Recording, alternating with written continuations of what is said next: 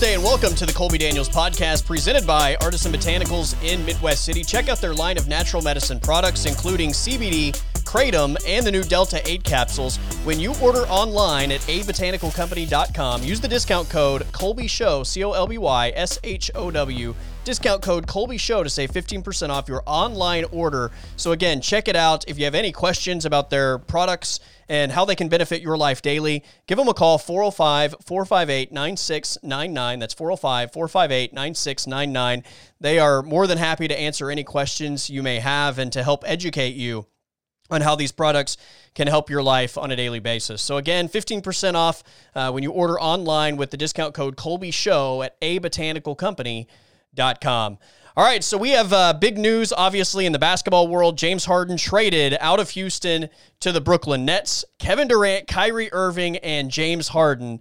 This, I think, is going to be as fascinating as as any trio we've seen in the NBA, and that's not necessarily uh, saying that it's a good thing. But I, I, think when you consider the off the court issues that may happen with this group, um, I, I'm just really excited to see how it plays out, and and ultimately I think just from a basketball standpoint, to see how those three guys uh, play together and maybe sacrifice for each other. So um, that I think is really interesting, and, and we're going to talk about that in a minute. And then UFC takes a little break. Monster year in 2020 when everybody else shut down.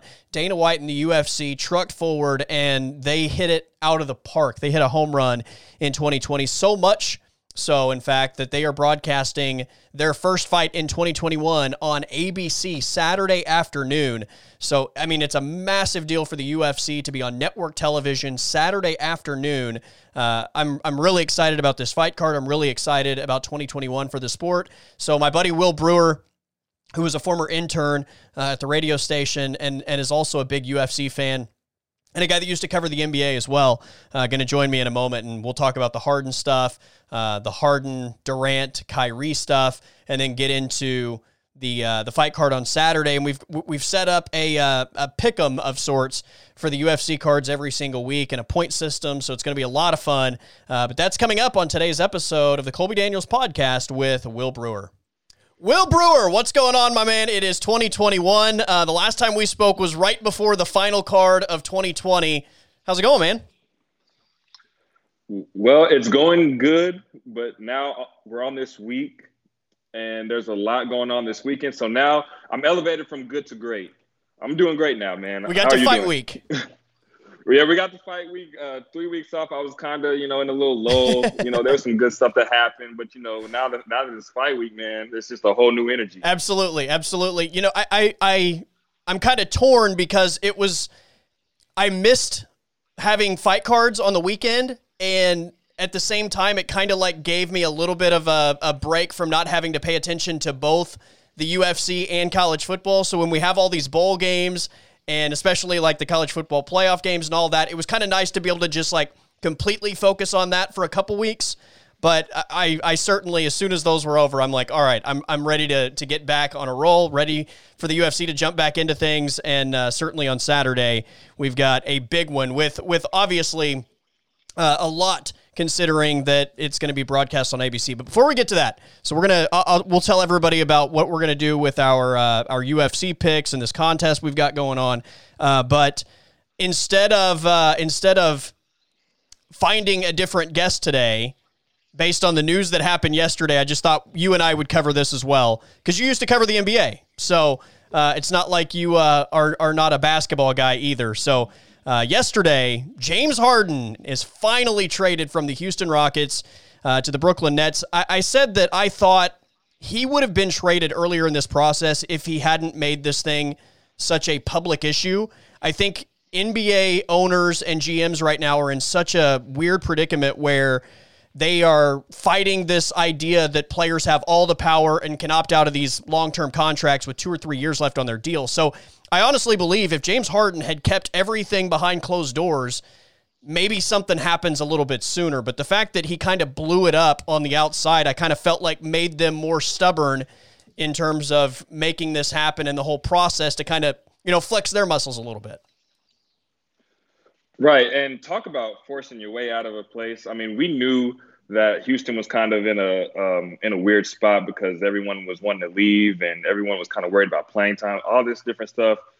But James Harden, after he requested his trade, he's not showing up to training camp, and then when he does show up, he's 20 pounds heavier. He's not even wanting to, you know, participate in any of the practices. So I mean, he took it to another level. And then I I remember watching that Lakers game and he just looked disinterested, man. It, it, was not the James Harden of old. I mean, when he would drive into the into the paint, he wasn't trying to uh, look for contact or anything. He was letting Anthony Davis just throw his shot off the backboard. I, I've never seen that happen consecutively to James Harden. So, I mean, he he forced his way out, and it, probably you're right. It could have happened sooner if he just would have uh, handled it behind closed doors in a more professional manner. But I mean, going, I mean, he just used measures that were very unprofessional. I mean, and eventually he got what he wanted, but you know, you would have liked to see it happen in a more professional manner. Yeah, I, I just I, the the league is in trouble to some degree. I think simply because guys, you know, how many guys have we seen now that have multiple years left on their deals, and and they're just like, I'm done, I want out. And what are you supposed to do at that point, right? I mean, uh, it's it's just a it's a tough situation for the sport overall. Uh, and I don't know what the answer is. I don't know that there's a good answer to try and solve uh, that situation. But yeah, I think it's it's become such a situation now where nobody knows the answer that I think it it if you blow it up, it's going to become a a you know a I have more power than you type of of situation, and and I think it just stagnates the whole process to a degree.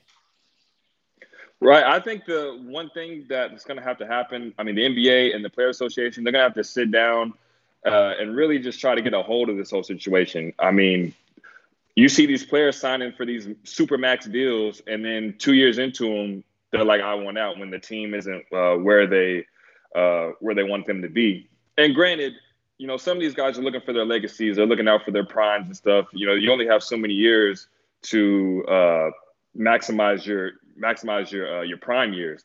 But at the same time, you sign you sign a five year super max deal, max deal, or whatever. You have to honor that. You gave that commitment. You need to honor that. And you know, we, we saw with Anthony Davis. Oh, Anthony Davis, at least he played out his year. But we saw it with Paul George. We saw it with James Harden. I mean, and a lot of these superstars are going to look at that and be like, "Well, this guy did that, so I'm, I'm going to be able to do it too." So, you know, loyalty is a hard a hard quality to find this day and age. But you know, if you if you're not willing to, you know, be committed to your team, don't sign the supermax deal. Yeah. yeah, it's it's tough. I mean, I, I, get it. You know, teams aren't loyal to players. They can trade players whenever they they feel like there's a better deal out there. So it's it's not like I'm anti-player in this situation. In fact, I think more often than not, I'm pro-player when it comes down to players versus you know ownership and front office.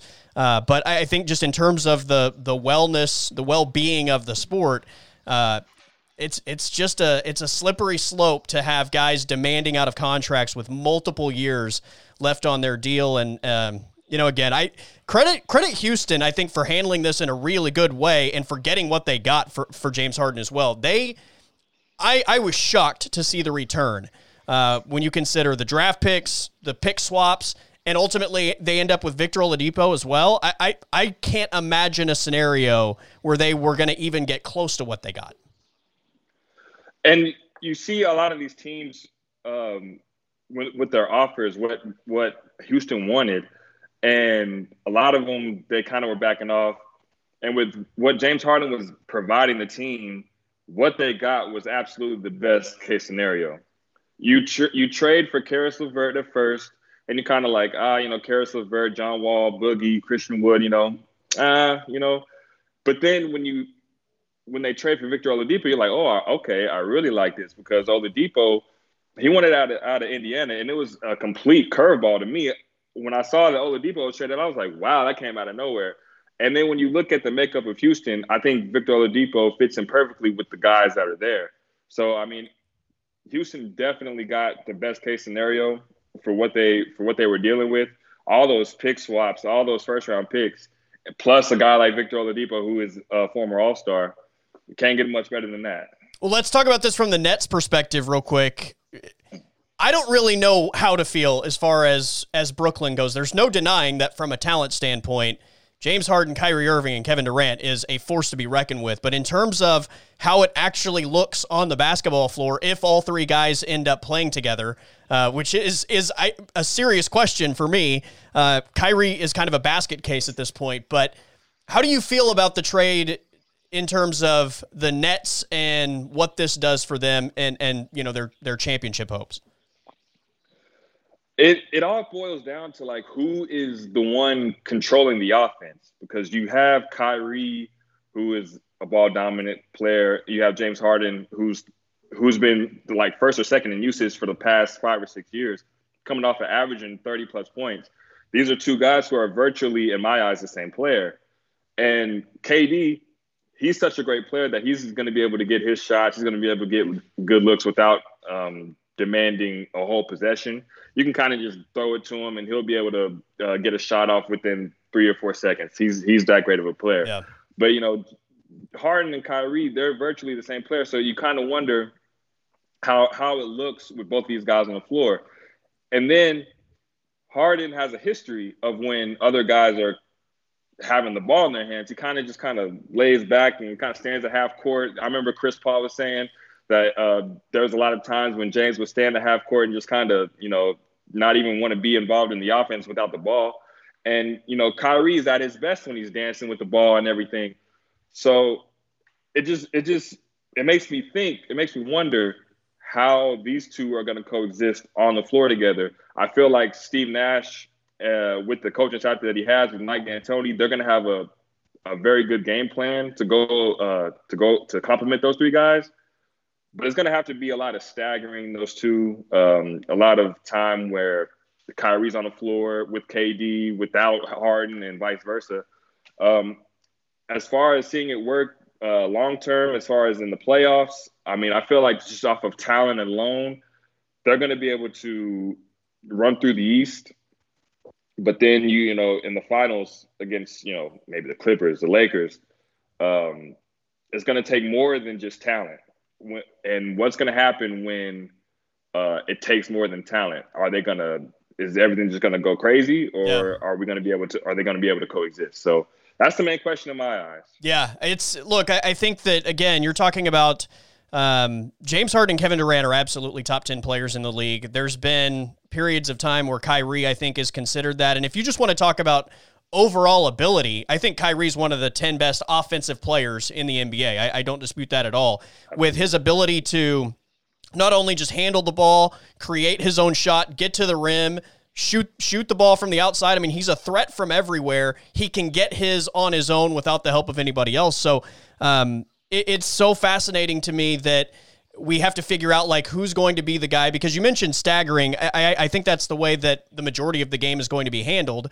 But what happens in the final five minutes of a close game? That's that's where I'm I'm really wondering like who becomes the guy. Uh, because your your point about what James Harden looks like in Houston off the ball is is completely valid. He he doesn't like to to move around. He doesn't like to expend a lot of energy when the ball's not in his hands. And that's kind of what Kyrie does best. And and look, James Harden for that matter is as good as anybody in the NBA getting to the free throw line because he has the ball in his hands. So, um, you know, what kind of weapon is he without the ball in his hands? What are you doing to Kyrie's game if you don't have the ball in his hands? Kevin Durant is going to get his no matter what happens. I, I'm with you there. Um, the ball will find Kevin Durant and and he's going to end up scoring a bunch of points every single night. But not only that, you look at the other end, James Harden and Kyrie Irving as your starting backcourt defensively isn't going to scare anybody.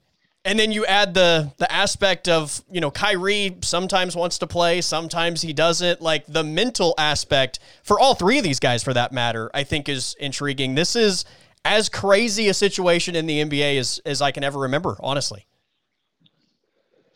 Yeah, so it, it makes me it makes me wonder in the final five minutes if Kyrie's got the ball and he's dancing and stuff. What's James Harden? What's James Harden going to do? Is he's just going to kind of just stand there, spot up shooter? Side?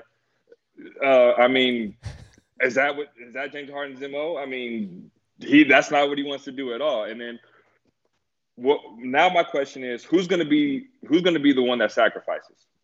Is it going to be James Harden, who's been the leading scorer in the league for the last three, four years? Is it going to be Kyrie, who's used to having the ball in his hands?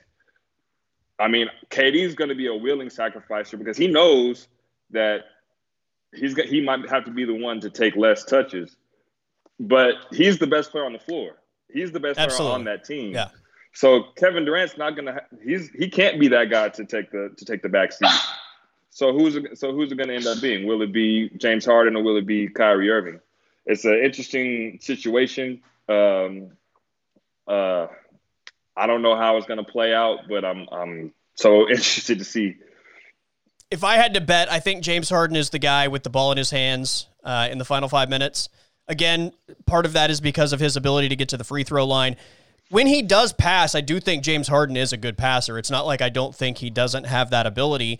Um, but I, I, just think if you're looking at, at both of those guys, obviously they're both incredible with the ball in their hands. But if it were me, I, I would feel like, again, the willingness to do this is a completely different story. But if it were me coaching this group, I think Kyrie Irving to me feels like the better option without the ball in his hands than James Harden would be, and would probably give you more without the ball in his hands than James Harden and while I say that, I also recognize, like I've said this in the past, Kyrie Irving is probably the best guy off the dribble in the NBA. Like, it, I, I don't know that I would pick any. Maybe Steph Curry's a close second in terms of just being able to create off the dribble.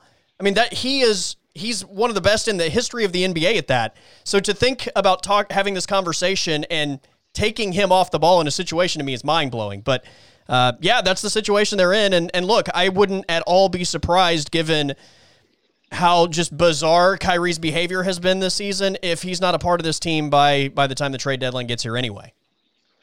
I wouldn't be surprised at all because I mean these problems that he's that he's given this team, I mean, very unprofessional, and he signed with this team. He's getting paid to play you need to show up to work, man. I mean, that's to me, that's that's all it is. I mean, I don't know what you got going on outside of outside of basketball. I mean, I hope whatever it is. I mean, I hope he's all good.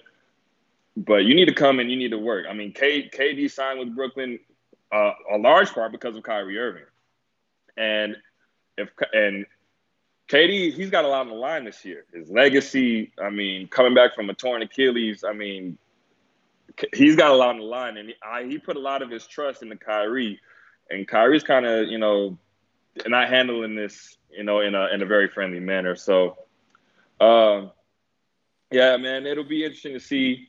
Um, I'm I'm more curious on how Brooklyn's going to handle their uh, their last three roster spots. They've got three roster spots, and they've got um, a lot of offensive firepower. That's for sure, but they need some defense. They need they need to have some guys who uh, predicate uh, defense on the defensive end. Uh, who's going to be that guy to, to, like you said, Kyrie Irving and James Harden as their backcourt? I mean, if I'm Damian Lillard and C.J. McCollum, I'm like, yeah, man, we're gonna we're going off for a hundred uh, to combine, and uh, so I think I need to find some guys uh, who predicate on defense because looking at their lineup now, the only defensive minded player is DeAndre Jordan, maybe. I mean, KD can play some defense as well, but outside of that, you know, Joe Harris, shooter. He's not really known for his defense. Uh, Shamet, shooter, not really known for his defense. Um, I like the the Bruce Brown kid. He uh, he he can play some defense, but I mean, you need more than him. Uh, TLC, he's uh, he's another guy. So I mean, they've got some pieces, but I mean, these guards here now in the NBA, I mean, goodness, you're going to need a lot of defensive firepower to handle those guys. So yeah, it'll be interesting to see, man. Yeah, I so my preseason pick was Nets to win the East. Um, and and look, I think it's just it's easy to just give all the credit to Kyrie and KD, but when you looked at that roster to start the season, I mean, Spencer Dinwiddie is one of the most underrated players in the NBA. You have your backup point guard situation figured out there. Caris LeVert is again, I think one of the best just you know second team scores, sixth man type guys in in all of the league. I think Jarrett Allen was the perfect rim protector for that group, and and you know again can finish offensively if you need him to. Joe Harris spreads the floor for everybody. I mean, they just, it felt like they had all the right pieces around KD and, and Kyrie for those guys to excel and this team to just be really good from a lot of different aspects. But Um, if I had to bet now, I, I think I'd probably bet against them winning the East after this trade. And, and look, I think you also have to consider just how crazy Kyrie has been as well. I mean, that that is a big factor for how this thing is going to unfold. And and he was mad about the Steve Nash hiring. Uh, and he and KD have been on the rocks anyway. And so you add this other piece into it, and it just kind of feels like a dumpster fire a little bit. But um, I if if I if you had to bet, are they winning the East right now?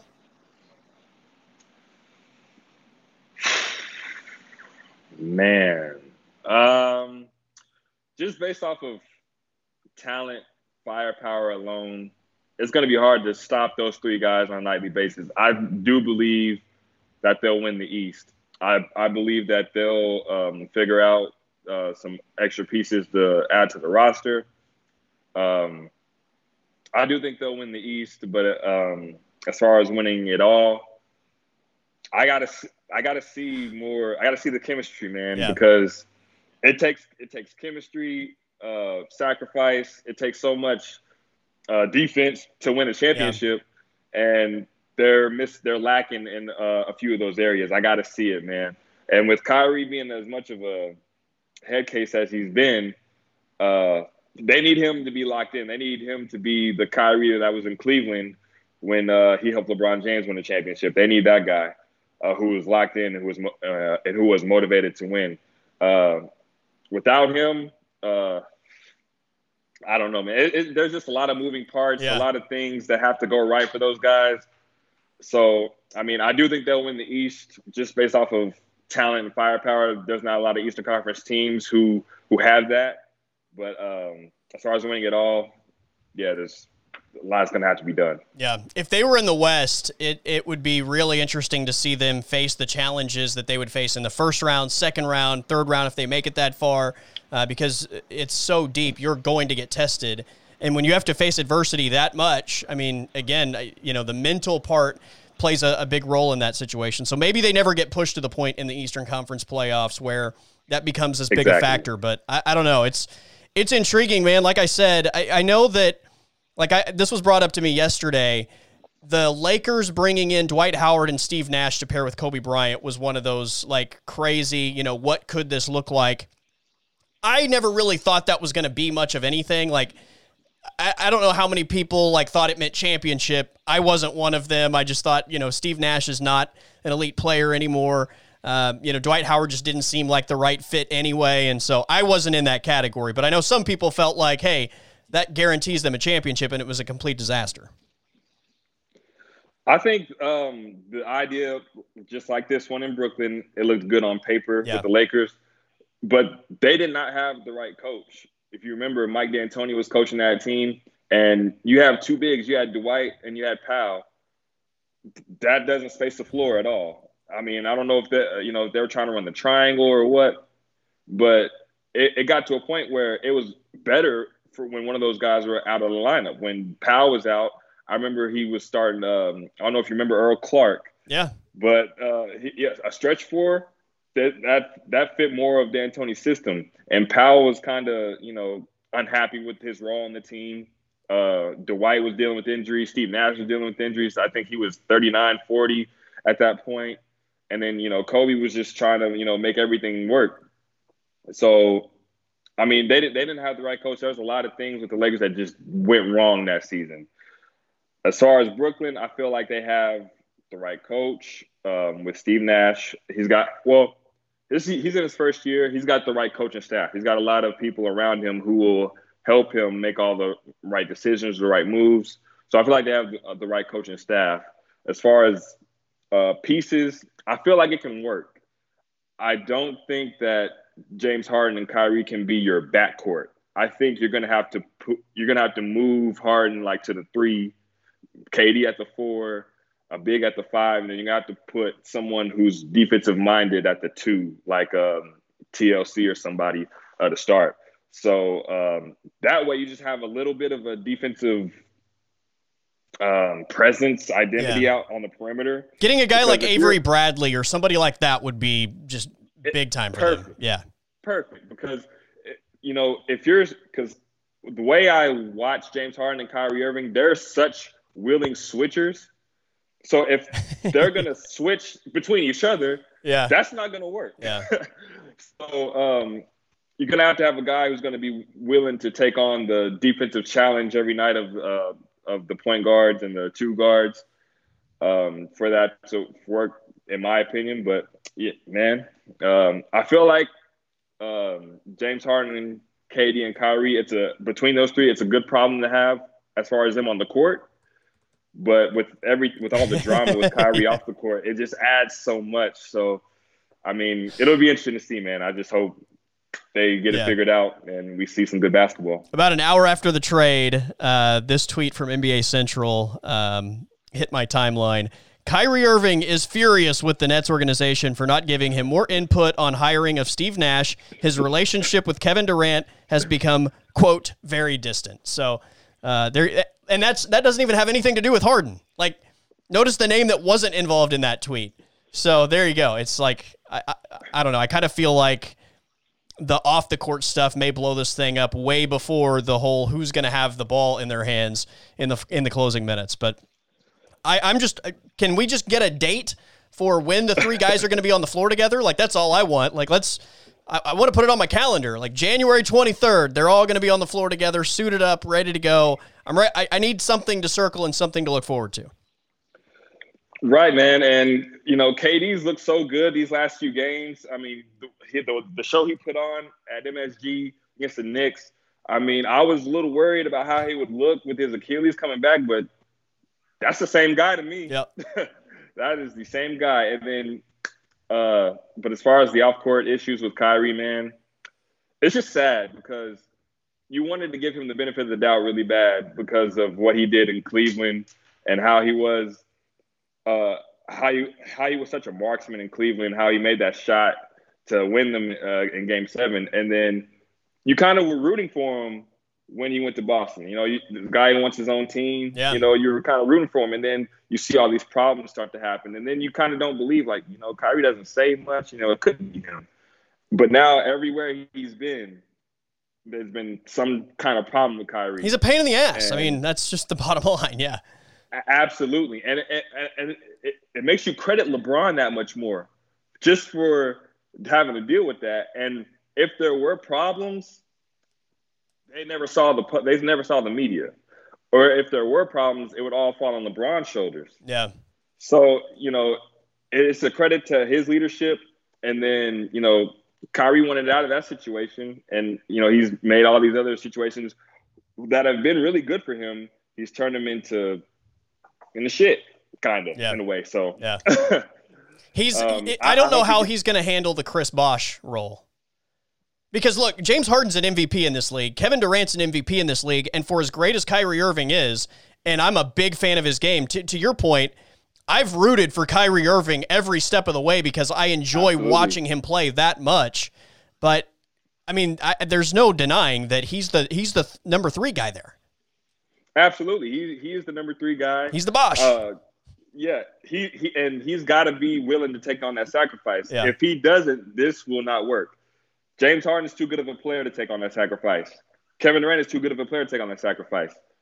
Can Kyrie be willing to take on a not even a, a similar role, but just you know take a step back, just like he was, just like he was in Cleveland. I mean, LeBron let him do his thing, but he's gonna have to take a step back and he's got to be okay with it. And if that's not to work, then I mean, I know Kevin Durant loves him, but I mean, might have to ship him off, man.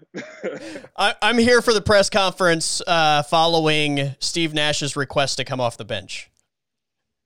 Oh man! and and he goes, "Hey, hey, Kay, they want me call off the bench. Right. And KD says, "Yeah, I do too." oh, he would. Yeah, that would be a that would be a complete disaster. But uh, again, I, I think it's it's as intriguing as anything that's happened in the NBA from a from a you know personnel standpoint. Uh, how how these guys will work together. Look, it was a last year. Just the Harden and Westbrook dynamic was super intriguing leading up to the season. How were those guys going to handle the situation? And now you have a similar situation, but you add KD to the mix as well. And uh, yeah, it's uh, it's It's going to be fun. I'm, I'm excited. So, just for the love of God, give us a date on when these guys are going to be on the floor together. All right, Absolutely. Saturday we have uh, UFC Fight Night in Abu Dhabi, Fight Island. This is huge, and we talked about the last time you were on the show. We we just talked about the the massive year 2020 was for the UFC, the growth of the UFC in 2020, and and just how much the pandemic, as far as nobody playing their sports, but the UFC continuing to roll on, how much that meant to their overall just visibility and popularity. And you know, again, I I, I was just I was stunned by how many people I knew that were maybe like fringe fans or not fans at all that all of a sudden started watching every single week. And, you know, the result of that is an ABC fight card on Saturday. The UFC on ABC. This is uh, this is a monster deal. Absolutely, man. It is absolutely massive.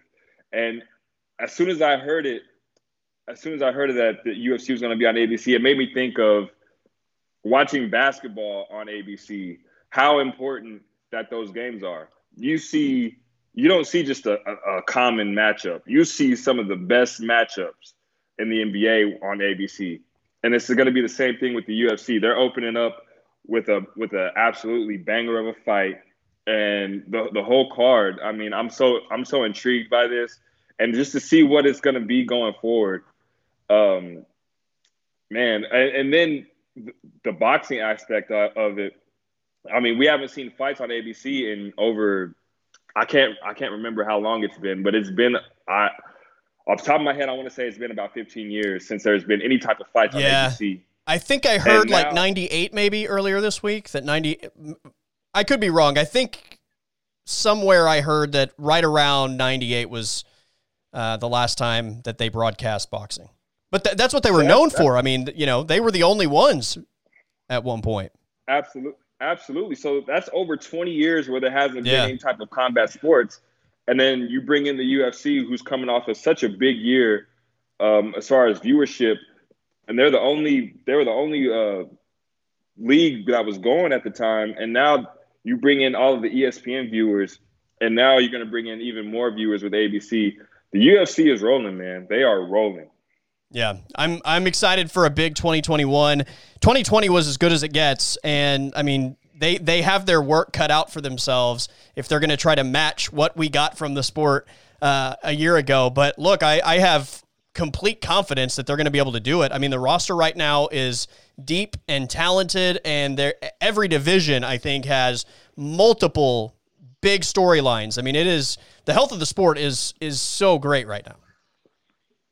It's so great that um, the UFC has to uh, cut down the roster a little bit, right? I mean, they're talking about cutting 50 to 60 guys, and you're like, whoa. Yeah.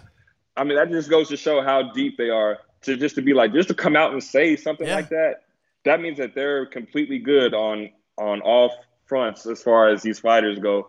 And it was such a big year with the contender series. So many fighters came through and performed at a, such a high level so now you look at some of these guys who are kind of like mid level or who are kind of 500 in their fights. I mean, some of these guys are becoming expendable because these younger these yeah. younger guys are willing to fight. They're not willing to be paid that much. They just want to go out there and fight, and they're doing it for the love of, of fighting, not just you know trying to be a star or whatever. So I mean, the UFC is in a great spot. Uh, the lineup so far this year looks insane. I mean, they've booked fights up to about April, I think, and just the the first four months, man, I'm excited, man. How are you feeling about the pay per view a week from Saturday? Oh my gosh, man, I'm I'm so hyped for that card. Uh, man, it's so intriguing. Dustin Poirier, Conor McGregor uh, the second time these guys have fought, the first time these guys were young, hungry prospects. This is a completely different fight now. And they're completely different fighters. And completely different yeah. fighters. They both have championship level experience. They both have been in wars. I mean, Conor has seen some of the biggest paydays in, uh, in mixed martial arts history, uh, the biggest gates. Dustin, he's he's worked his way he his his his quote is paid in full. He's worked his way into a, a into being a championship level fighter. He's paid all of his dues. Conor, it's kind of the same. It's kind of the same thing. He worked his way through the featherweight division, and then you saw the star just kind of blow up. And now he, he's at a point where he needs to get back to being that championship level fighter. We're kind of seeing him fight once a year yeah. or once every two years. You know, we want to see Conor back to be to see if he's really the best. That's what I want to see. I want to see if Conor's still the best. And with this fight with Dustin, we're really going to see if Conor's that at that level because Dustin's going to push him. Oh yeah. I mean, I want if Conor doesn't get him out of there in 60 seconds, like he says, what's going to happen after that? That's kind of been my my thing with Conor. You know, um, he's got a hell of a left hand. He he'll put anybody down with that left hand. But what happens when people survive that left hand? Right. Khabib, uh, Nate Diaz. You know, he kind of gasses out a little bit. I want to see, just like Dustin said, he wants to he wants a war. I want to see Conor in a war, yeah. and I want to see him. Uh, I want to see him tested, man. Dustin was asked uh, last week what his hope for this fight is, and he said, "I hope in the in the first like minute of the fight, we're both cut and bleeding everywhere, and we're both hurt." And it was like, "What? Like, why wouldn't you?" Because he was like, "That's the point where we find out who wants it more." Because he was like, "I know that I can I can go through that adversity and still give everything I have." And he's like, "I don't know if how Conor would react to that." So, I, Dustin Poirier is my favorite fighter in in UFC because every time he fights, that's what you get. Like it is yeah, just absolutely. he is going to go forward and he is going to just throw until the final you know horn sounds or the final bell rings. Like he there's just no stop and every time he fights, it's incredibly entertaining. That said, Conor McGregor can end this fight with one swing like you said and it's not just it's not just the power, it's all the different angles that it can come from and it's the, you know, the the weird kicks that can come out of nowhere. Like he's just so awkward that it's you know it's not just for Dustin. It's not as simple as just going forward and, and throwing everything that you're going to throw and, and you know having like a a boxing type match. Um, I I love this fight. I can't wait. And let me ask you this real quick before we get into the card that's going to be this Saturday. Have we reached a point where we like have seen Conor McGregor go from extremely maybe overrated to now maybe a little underrated? Like, have we reached that point, or do you think he's properly rated? That's a that's a great question, man. Um, because there was a point where he was very. I felt like he was very uh, uh, overrated. Yeah. Um, I felt like there was holes in his game that we just um, that the guys he was fighting just weren't able to capitalize on because his and, star was so big. I think some people kind of felt like, you know, he was the biggest star for sure, but certainly Absolutely. I don't think anybody thought he was the best pound for pound guy, and that's what I mean by overrated. So exactly, yeah. exactly.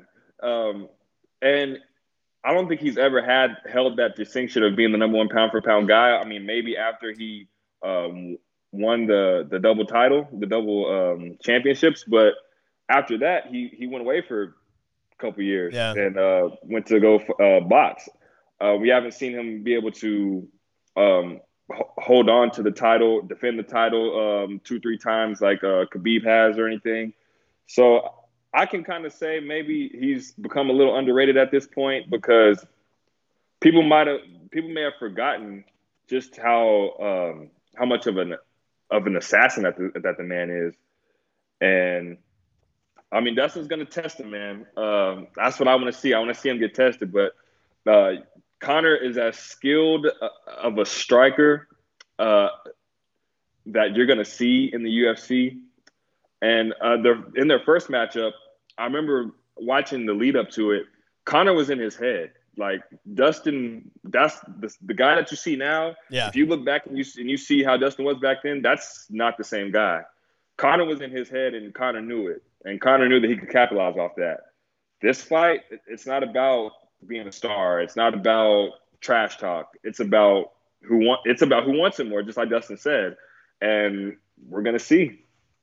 We are going to see the uh, the thing about both of these guys. Like I, I think they're both in. I, I don't know if you want to say top five or top ten or whatever. I would just simply say these guys are among the most accurate strikers in the entire sport, not just in the lightweight division. But I mean, I think like Izzy is in that that group, but Dustin and Conor are are are right there as well. I mean, when you start thinking about every weight class and just guys that seemingly land every time they throw, I mean, both of these guys are in that that group. So like when you get them together, I, I'm this is going to be a great fight. I'm I'm super stoked. And Conor, he's he's one of the best. Like his his precision, uh, his kicks, his left hand. I mean, he's got so many weapons. But Dustin will come with his his boxing is so crisp. His boxing is so tight, man. And I mean, like you said, man, when you get these two together, it's just going to be interesting to see like who's going to be able to land that first punch. I yeah. mean, Dustin at this point in this slight weight division, we've rarely seen him, you know, get not get dropped. But Conor is that type of puncher that if he lands one, it's a wrap, man. But if he doesn't, if Dustin can push him into these later rounds, we've seen Conor. I remember with Nate in the third round, Conor hit Nate with some of his best shots, dropped him a bunch of times. But by that third round, man, Conor's over there walking with his hands on his hips. Man, I mean, if, if Dustin sees that, he'll be able to push a pace. Dustin's able to push a pace for five rounds that even someone like Nate Diaz can't because Dustin's going to be able to push him in all aspects, in all areas of the game, uh, striking, grappling, jiu-jitsu. There's nowhere that Conor can go that's particularly safe. So, I mean, it's going to be interesting, man. Uh, man, I can't wait. And then you got the co-main, yeah. Dan Hooker and Michael yeah. Chandler, man. Yeah. Goodness. yeah, we'll, uh, we'll we'll we'll break that down next week as well because uh, that that one is awesome also. But the last thing on McGregor Poirier, this to me is the 155 lightweight version of Rocky versus Drago, Rocky Four. Absolutely. Oh, wow. Oh, and we're gonna we're gonna have the same sort of fight montage afterward, where just everything is landing. Absolutely, man. That yeah, that's that's perfect. That's perfect. There you go. that is perfect. All right, so we are uh, we are going to do a, uh, a UFC competition where we are picking fights, and there's a point system attached to this, and it's going to be fun. I'm excited for you to to have to text me and be like, "Man, I can't believe you beat me again every single week." Um, even, even though you you got me on the on the last pay per view, you uh, you bested yeah. me in the hey, picks, but as long as as long as you admit that. but look, that, that's my motivation. I, I, was taking you lightly, Will. That was the problem. You know what? I learned from my mistakes. I was taking you lightly, and then you got me on a on a fight card. So now we gotta we gotta step it up. So so we're gonna make our picks every single week for every single Saturday night card, and uh, we'll we'll tally the scores and we'll update the scores every single week. So the way we're doing this is it's going to be the main card every week, and it's a point. It's a confidence point system. So if there are five fights on the main card, the fight you feel the most confident about, you pick that fight and you award that one five points. The one you feel least confident about, obviously, you're only going to put one one point on that fight. So it, it, it's a little bit more complex than that, though, just to kind of make it a little more fun and strategic uh, throughout the process. So you can take one undercard fight if you want to and sub it in for a main card fight, but it can't be for the main event and that one can only go in your one point slot. So if you want to take one undercard fight, it's in the one point slot on your main card, and you switch that out for any fight that's not the main event on the main card. The second part, to just incentivize maybe some underdogs. If you're feeling like you're 50 50 with a guy that's a pretty big underdog, then maybe going with the underdog is the better play because you get bonus points. If you take a guy that is plus 200 or more to win the fight. So, um, if if you have just I, I, don't know, I'm just giving an example, but let's let's just say that Poirier is plus 250 against Conor, and that's your three point fight next week. If you take Poirier, that fight, if you get it, you get bonus points in the aftermath of it. So uh, it's pretty simple. It's it's not too complex, but it just adds a little bit of uh, a a strategy other than just simply picking the fights, right? Yeah, pretty simple. Um, I'm going to uh, go ahead and start chalking up my W's now. might need to get a might need a might need to get a leaderboard somewhere uh, for all my W's, and uh, every week I'll just put W here, W here, and we'll go from there, man. Uh, you know what? I'm, I, I'll have this. I'll have a scoreboard for the stream. So, um, at, you know, after this okay. one, every time we do this, the scoreboard will be visible for everybody to see. So that'll also be uh, motivation for whoever is uh, picking up those L's. You mean you? But yeah, yeah. All right, fair enough, fair enough. All right, so uh, again, five fights on this uh, this main card on Saturday. You can substitute one undercard fight if you choose it, for any fight on the card other than the Max Holloway Calvin Kattar fight. Which I got to be honest with you, man. I, I'm I'm struggling even at this very minute. I'm not sure which way I'm going to go here uh, because I I just love this fight that much. But um, you want to go first? You want or you want me to make my first selection? Uh, so how we're doing this? We're going. What, I'll give you my I'll uh, give you my one point fight first, okay, and then we'll okay. just move our way to the the uh, the five point fight. Okay, okay, let's do it. All right, so I am going to sub out my one point fight with a guy that I think is uh, really talented and a guy that uh, I think has a bright future in the sport. This is the undercard headliner. I'm going Phillip Hawes with the win in the middleweight division as my one point slot. So there you go. Okay, I I think that I'm going to strictly stick with the with the main Okay. card. However, I was uh, looking through the the names on this uh, first fight, which I which I would like to be my uh, my one point, Okay. and um, I had a hard time pronouncing these names, and I kind of wanted to see if you would uh, take a crack at uh, these two guys that are fighting on the first fight of the make main card.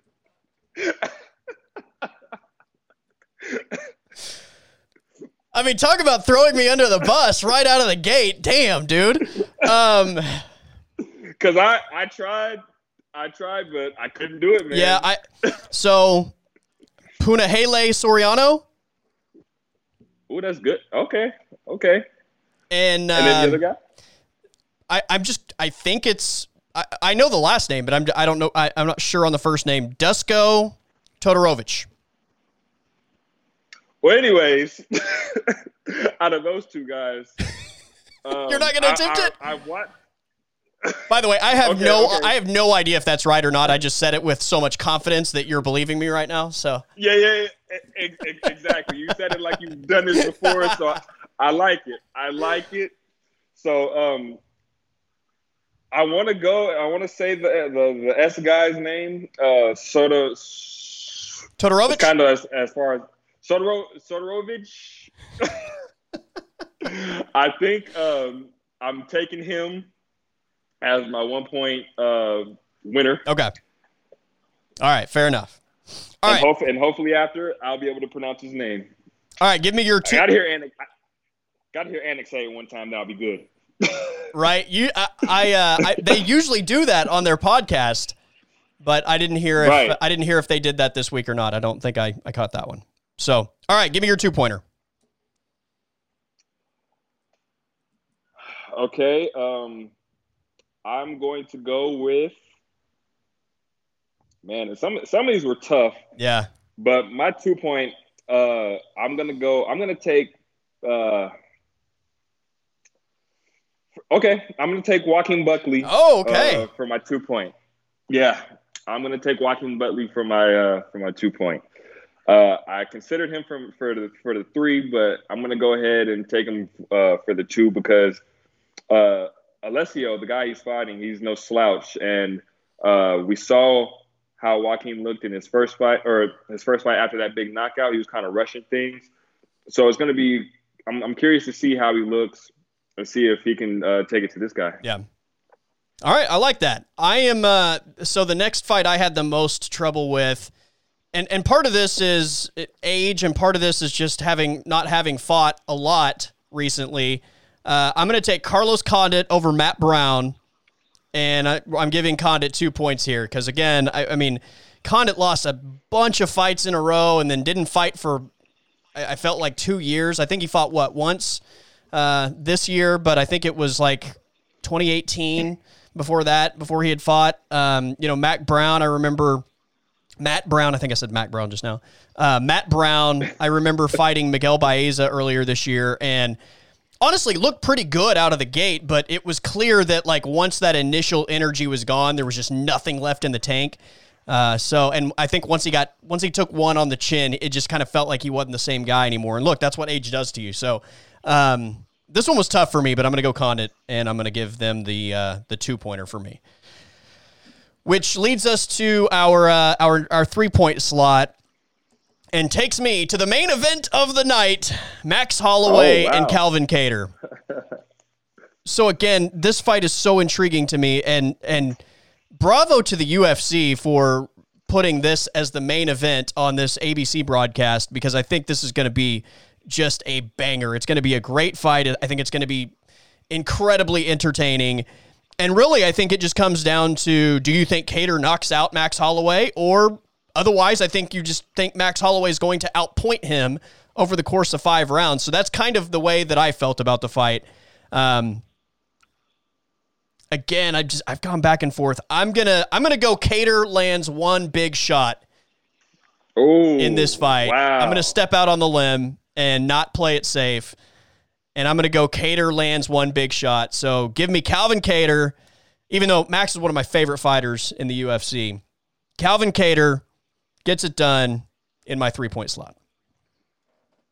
Well, um, I'm just gonna say I am feeling confident um, that I'm gonna win this already. All right, but I'll, go ahead and uh, give you my my three point. Um, I'm gonna go back to uh, one of the earlier fights we mentioned, uh, Carlos Condit and Matt Brown, uh, to fight that that we wanted to see happen for the last uh, five yeah. six years. I mean, this fight's been on and off, on and off.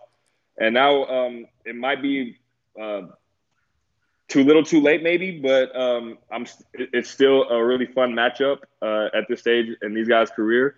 Um, I like I like Carlos Condit in this fight. Um, I just think uh, that win, uh, his confidence is going to be at all time high, and I think um, this is the last fight of his deal, so he's going to be looking to go out on a on a high note. I mean, who knows what the future holds for him? So, uh, and Matt Brown's, I think he's got one foot out the door as far as um, uh, retirement. So, um, Matt Brown's still going to bring it, but I'm, I like uh, Condit in this fight. So my three pointer would be Carlos Condit. All right, fair enough. Give me your four your uh, four pointer. My four pointer. Um, I will be going with um, the main event on this one. Uh, with uh, Max Holloway and Calvin Kattar. Um, like you said, uh, you, you, couldn't have said it any better. It's do you believe Kattar knocks him out early or does uh, Max outpoint him?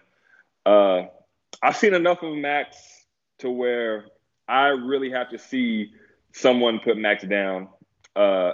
I saw Dustin Poirier land some of the most incredible shots on him, and he while he may have stumbled, he, he never went down. And uh, I I've I've watched Calvin. He looks great. Uh, he beat Jeremy Stephens. He beat Dan Ige. Uh, but I took a lot from that Dan Ige fight. I feel like while Calvin won, there was still some things uh, that he lacked in order to be um, at, at a championship level, and this is a completely different level. So I think that Calvin goes into this fight and he kind of he kind of waits to to pick his shots, and I think that's going to cost him rounds. Uh, you know, some of these guys when they when they go from three round fights where they're getting these knockouts, and then they go to the five round yeah. fights, they want to change up their game. They want to be sure that they have the gas tank at, at the end to you know keep up with these guys. And Max will keep a pace of 25 minutes that he hasn't really been able to see yet. So um, I think Max will outpoint him. I just think that championship experience, uh, all the wars that he's been through, I think that that helps him. And uh, my four points will be going to Max Holloway. I like it. I like it. I was extremely torn on this fight, man. And and look, I think your point about the Dan Ige fight's really interesting because I also felt like against Dan Ige, I thought he really pushed too hard for the knockout. You know, he was coming off of that Jeremy Stephens KO, and it just felt like watching him against Ige, like he was just he he was going to do everything in his power to land that one big shot. And and you're right. I think he does. I think he is more patient against Max in this fight because it just felt like he was forcing it too much against Dan, and and that that bit him, especially defensively. I felt like he put himself in some bad positions, and and Ige was able to to land some stuff as well. So I'm uh, I, everything you said. I think is is uh, spot on. I, I just think that it it makes him adjust in a good way as opposed to maybe adjusting in a bad way. Yeah, and, and that's it's it's very possible because yeah. He's got a good uh he's got a good team. I mean, his, his teammate Rob Font just beat Marlon Moraes. Uh, so I mean that team is it's at an all time high right now, and Calvin Kattar he's he looks better every time we see him. Yeah, but at this point, it, it becomes like, are you on that level? Are you going to be able to think the game while still being able to maximize what you do best? And I feel like Max has been there and done that, and Calvin is entering that. So I think this is kind of one of those um, uh, learning experience fights for him.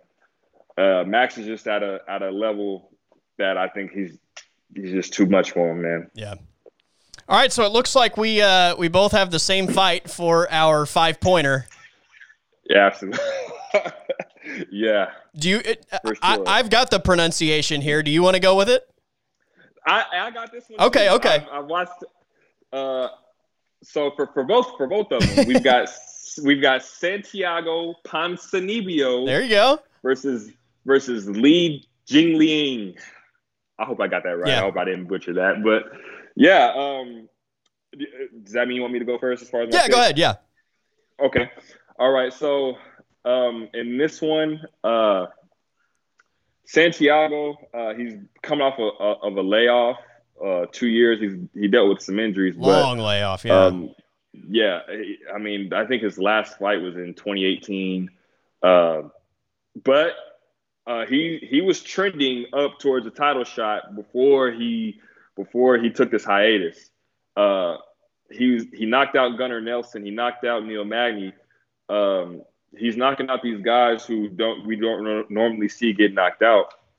And uh, I just feel like with the, the layoff, uh, it's going to help him. I feel like he's not fighting uh, a guy who who puts him in in that much danger. I mean, while Li is good, while he's tough, I just think uh, Santiago is just at a at a different level, and we may see um, him struggle out the gate, but I think um, I think once he gets his rhythm back, um, we'll either see a finish or we'll just see him kind of coast to a to an easy win. So yeah, um, I like Santiago in this fight, and uh, I'm most confident that Santiago will will uh, be victorious. Same for me. Yeah, Ponzinibbio, I I think. Uh, again, this was just this was a no brainer. I think in terms of looking at the card and uh, putting five points somewhere. Uh, and and you know the layoff obviously is significant, but I think the most valid thing you said is is the opponent. It, you know maybe against a more dangerous opponent, I would probably have more doubts about the layoff and just how much the rust potentially weighs in on on the performance. But again, I just don't think this opponent is dangerous enough to the point that you know it takes him too long to to kind of settle in. Uh, right, and I remember watching uh, watching Li against Neil Magny, who was coming off of a two year layoff, and you know, Neil kind of had his way with him. So uh, I, I, take that performance and I look at Santiago, who's more of a power puncher. Um, I just don't see it going well for Li. Yeah. Uh, Argentine Dagger, by the way, great, great nickname. Absolutely. Um, I, I, forgot what his old nickname was, but I'm glad he got rid of that one. So, uh, yeah, the Argentine Dagger, that uh, describes him pretty well for sure. All right. So, how confident are you? You going five for five? Man, I think I put them. I think I put all my fighters in the in just the right spots. Yeah. I think I'm going. If I don't if I don't go five for five, I'm at least winning. Okay, fair enough. at, fair I'm enough. At least gonna win. So you, basically, you're saying you just feel really good about Max Holloway beating Calvin Kattar, essentially.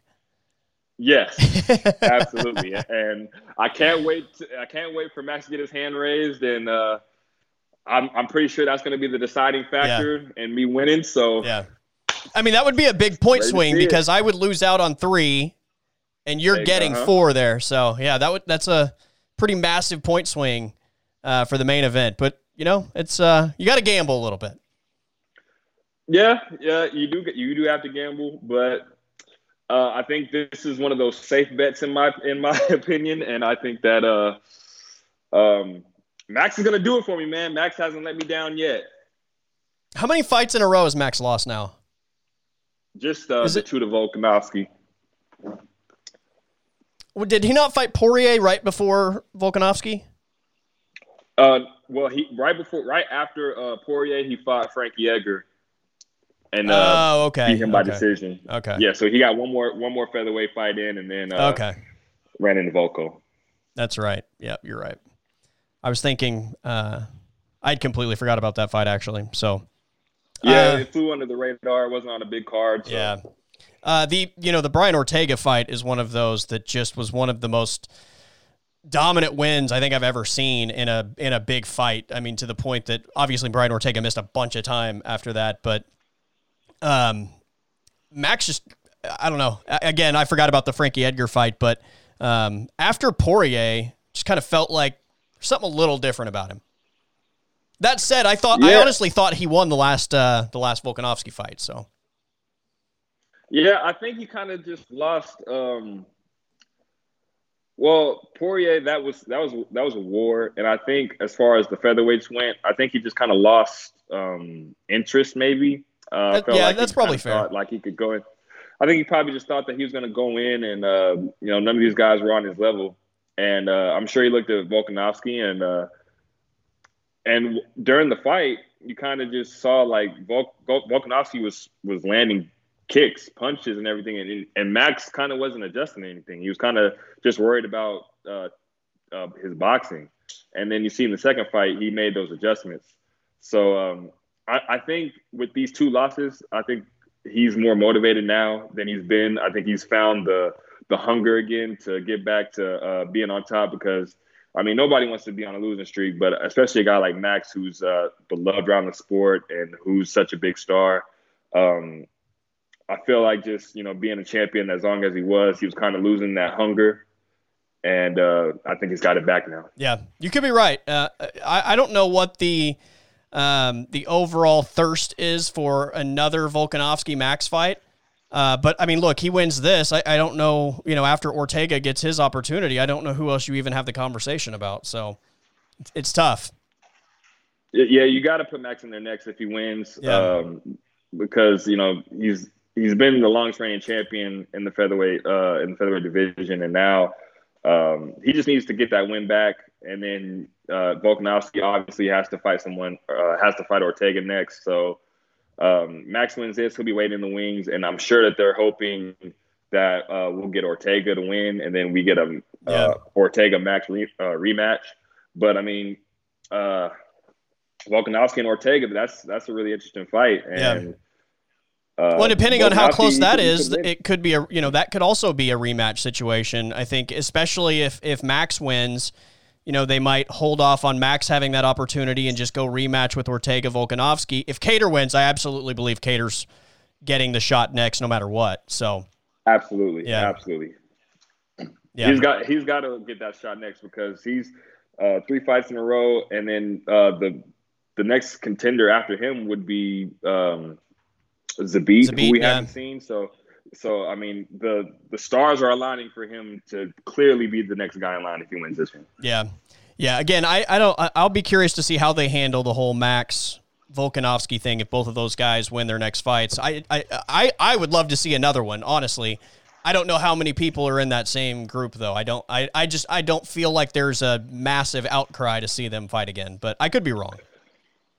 Yeah, it, it's just that I don't really know how you sell it. Yeah, but but then again, these fights have been so close. I mean, Right. for, for for for hardcore fans like us, we're like, we need to see this one, this one again because the first fight was pretty close, but it was clear that Volkanovski won. The second fight was was even closer, but a lot of the world had Max winning. So in our eyes, we really Yeah. don't think that Volkanovski validated himself as the best featherweight in the world when we think that Max won that last one. So for me, I would love to see a third fight between those two. So, uh, but you know, as far as like you know the the, the people who are kind of in between, you know, they probably won't uh, want to see that one again. Yeah.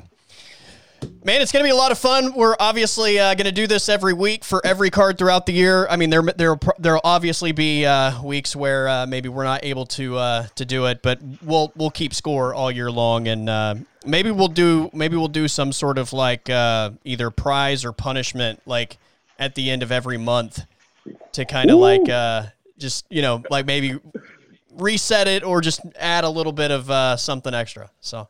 So, so those weeks that we won't be doing this, are those going to be those after those L's? Are you going to have to take some time to recover and uh, go back to the go back to the war room and see? Uh, no, I'm, I'm just giving us that out on the you know in case there's a, a week where uh, like you know you've uh, I don't know your dog dies and you've got to go take care of it or something, you know. But yeah, yeah, for, yeah, for sure, for sure. But yeah, no, it, this is going to be a regular thing every week, so. Uh, yeah, I'm, I'm excited about it though, man. I, I think, uh, like I said at the beginning of this, the UFC just had a monster 2020, and I think when you just kind of look at what's ahead in 2021, and you look at all the storylines in every weight class, and just the super fights that potentially uh, come to fruition over the course of the next 12 months, I, it's going to be a lot of fun this year in the UFC.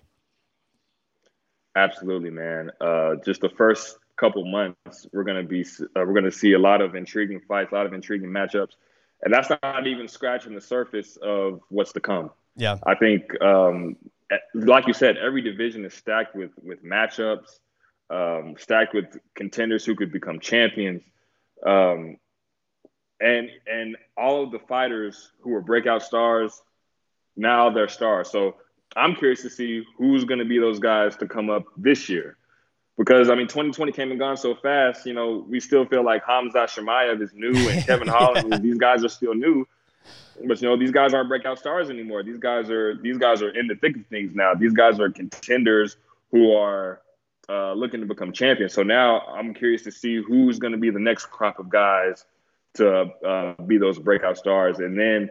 Um, the, these title fights that are coming up, man, they're they're so intriguing 2021 is shaping up to be a better year than 2020, and that's just crazy to even think about because of how good 2020 was. But um, man, and uh, and now you're getting uh, these first three Fight Island cards with uh, some fans uh, with the new arena setting. So I mean, uh, we suffered through um, through the no fans and the kind of the kind of closed off kind of uh, arenas like at the Apex and what Fight Island was, and now we're getting back to fans. We're getting back to uh, arenas, uh, big settings. So, man, I'm here for it. Is man. it is it crazy that I kind of like it better without the fans? No, not at all. Because without the fans, you got to hear the punches. You got to hear uh, the corners. Yeah, it's so much the, more uh, intimate, right? Right. You got to hear Kevin Holland talk to these guys, talk noise to these guys while he's getting hit. You got so, to hear I mean, Glover Teixeira telling Anthony Smith he was sorry while he was breaking his face. Like it's absolutely. I don't know. There, there's Anthony, something really charming about not having the people inside. Now, at the same time, you know, when there's a massive punch that lands and the whole place like erupts, that's a great feeling. But I think, yeah, I don't. There, there's there's pros and cons, obviously, both ways.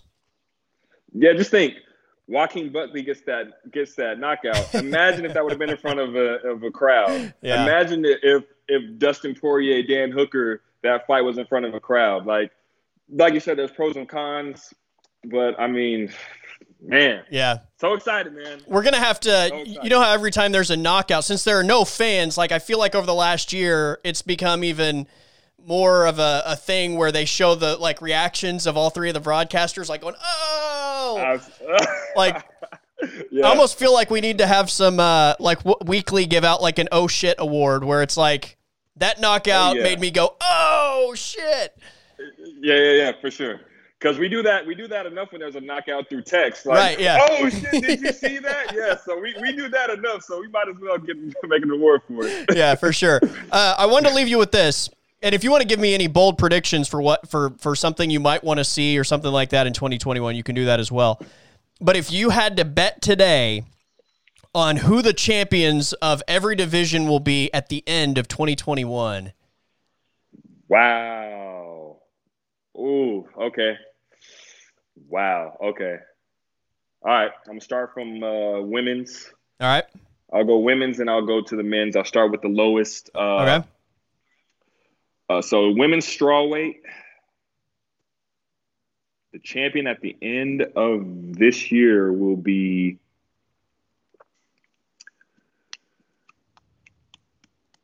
Oh my gosh! Because Weili and Rose, that's a Yeah. that's that's tough. Um, champion at the end of this, I think will be. I'm gonna go Rose. I'm gonna go Rose. All right. I'm there too. Yeah. Uh, yeah, I'm Yeah. gonna go Rose. Uh, straw, straw weight. Wait, is that straw? Uh, straw okay, fly. straw weight, flyweight, Fly. Yeah. flyweight. Um, I don't see anybody beating Valentina. I think that's pretty, pretty easy. Um, women's uh, bantamweight. Uh, I don't see anybody beating Amanda. Women's featherweight. I don't think there will be a women's featherweight division at the end of this year. Yeah. Um, on the men's side, or did you want to go? You want me to go to the men's side? Yeah. Yeah. Men's. Yeah. Because I, agree with all those you Okay. just said. Yeah. Okay. Um, men's flyweight. Uh,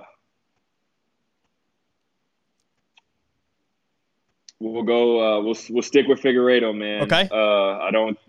I don't think anybody's going to beat him. No. Uh, no Moreno or Garbrandt. No, I, I don't think Cody goes down, and uh, I think in a rematch, Figueiredo wins. All right. against Moreno. Um, bantamweight. Um, man, these are tough. Yeah. Wow. Uh, bantamweight. I really like Aljo, but that division is so close with the, some of those top guys. Okay, I'm. I'll go Aljo for uh, for 135. We are we're identical on every one of these so far. By the way.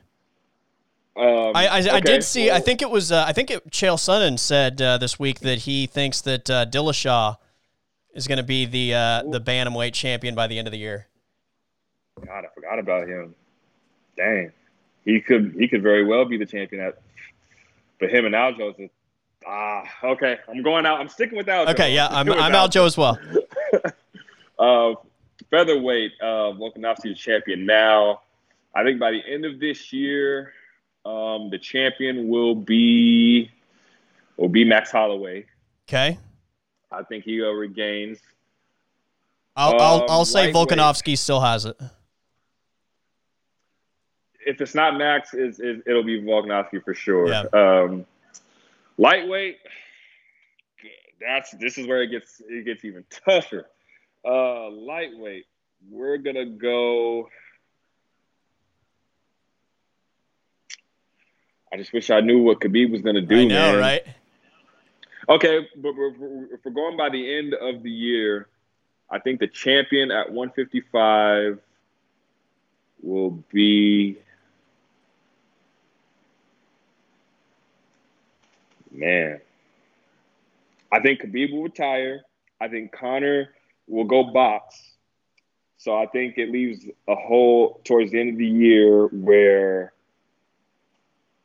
Justin Gaethje wins the is the champion. I, I'm, I'm, I'm not. that I'm was not like the I'm Ron Burgundy.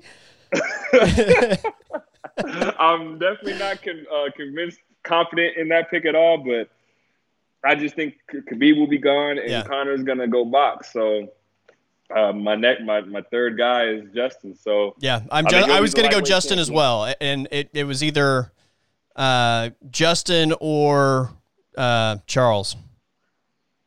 man, and I hear that that's gonna be a, a fight that's gonna Yeah. be coming up soon. So that's gonna be a. We'll see. That's gonna be a good one. Um, okay, welterweight. Uh, I really like Usman, man. I don't see anybody beating him. Uh, I think Gilbert Burns is, is the toughest matchup for him, uh, him and Kobe. But uh, I think Usman just is at a is at that level. Is that he's got that championship mindset where um, no one's going to be able to touch him. Uh, 185 middleweight. Uh, the middleweight champion at the end of 2021 will be will be Robert Whitaker. Oh, do you think because Izzy moves out of the division, or because Whitaker wins? Yeah, I think I, I think Izzy was out of the division. I think at this point, um, he's beaten the the who's who of the division already, and uh, eventually it's just going to be Rob um, just being better than everybody at that division outside of Izzy. So I think Rob uh, wins it back. All right, so I'm I'm going Izzy there. By the way, Yeah, if he's still there, I'll, Yeah. I would go Izzy, but I, I just don't think at the end of the day that he'll want to keep uh, moving back and forth. Um, and then that brings me to 205, and I think um, the light heavyweight champion at the end of this will be Israel Adesanya. oh, you think Izzy's going to take down Jan, huh? I do, man. I I just think that uh, while Jan has that power, I just think that Izzy uh, kind of picks him apart on the outside and doesn't let uh, Jan land anything big, and uh, kind of frustrates him and maybe gets him out of there or just wins by decision. Okay. And then that leaves me with the heavyweights championship of the world. I'm going Jon Jones. Oh, Said it. I'm going Johnny Bones. all right. I'm going Francis Ngannou. Man, and it's so tough, but I think Steve beats him again. I think Steve beats, beats him again, and I think he's so he's so damaged from that fight that he runs into Jon, and Jon just kind of has his, has his way with him. Kind of kind of similar to what happened with DC. Yeah. Fair enough. All right, man. I think Stipe, yeah, Jon Jones. Jon Jones. All right. Well, at the end of 2021, we'll uh we'll revisit these. It'll be fun. We'll be like, what the hell were we thinking? Yeah, Right. definitely with mine because I, I I don't think that Gaethje's going to be the uh, lightweight champion. Yeah. just Well, I mean, know who knows, right? Like, you could throw like eight names in a hat in that division, and uh, Oh my gosh, you, you could. Yeah. man. it's crazy. well, and then So stacked. and then because of the you know potential of Izzy moving classes and what happens with Izzy Jan and Izzy Jon and Jon Francis and I mean oh like. Stipe Jon if that you know if it goes that way like there's just there are three divisions right there where there's I mean there's so much uh, up for grabs in terms of just where people are fighting that I think plays a significant role so yeah it's gonna be fun man it's gonna be a lot of fun Yeah, man, I can't I can't wait, man. Just th- just naming all my champions made me just like, man, I forgot about Stipe and Francis fighting probably soon. Yeah. And Usman Burns and um, what's going to happen with uh, the middleweight division while Izzy's uh, fighting Jan and uh, what's going to happen with the lightweight division after after this week. Man, so so much, so much. It's gonna be good stuff. Will, always appreciate it, my friend. Uh, we will obviously uh, touch base next week, and we'll do this again for the uh, pay per view card next week as well. But uh, look, it's it's been uh, it's been a little break where we've had uh, other things at least to pay attention to with football and everything else. But I, I'm certainly glad that we're getting it back, and and I would even add this for as many people as I know that as there are that like the sport. I think this. Uh, this little break kind of made people fiend for it a little bit more after having it nonstop for for basically all of 2020. So here we go. Yeah, man. Like on on on these Saturdays, while college football is fun, like around six seven o'clock, I'm looking at the like, man, uh, there's no UFC on. Like, what Yeah, do I do? yeah. So, you know, to have to have that back, it's gonna be fun, man. Um, it's gonna be a great week, uh, a great kickoff to this uh, to 2021. Three amazing fight cards. Uh, first one, UFC on ABC. Remember, it starts early, man. Yep. I know you're I know you're a night owl, but it starts early, my brother. Yeah, yeah. I, I, I like the late night fights better, but yeah, I've, I'm I'm ready for the uh, the three o'clock start. Right. yep, three o'clock Noon start. noon prelim. Noon prelim. It'll be fun, man. There you go. And I'll be uh I'll be getting my victory speech ready for next week. Let's do it, baby. I, I'm ready for you to be humbled. So we'll catch up next week. yes, sir. All right, later, my friend. Will Brewer joining Later, me man. on the Colby Daniels podcast. That is it for this episode of the Colby Daniels podcast presented by Artisan Botanicals in Midwest City. Check out their line of natural medicine products, including Kratom, CBD, or the new Delta 8 capsules. When you order online, use the discount code Colby Show, C O L B Y S H O W, Colby Show, to save 15% off your online order at abotanicalcompany.com. Again, check out the website. It's uh, easy to navigate. It looks outstanding. Easy and safe pickup as well in Midwest City, but 15% off your online order when you use the discount code Colby Show at abotanicalcompany.com. Everybody stay safe. Have a great day, and I will talk to you tomorrow.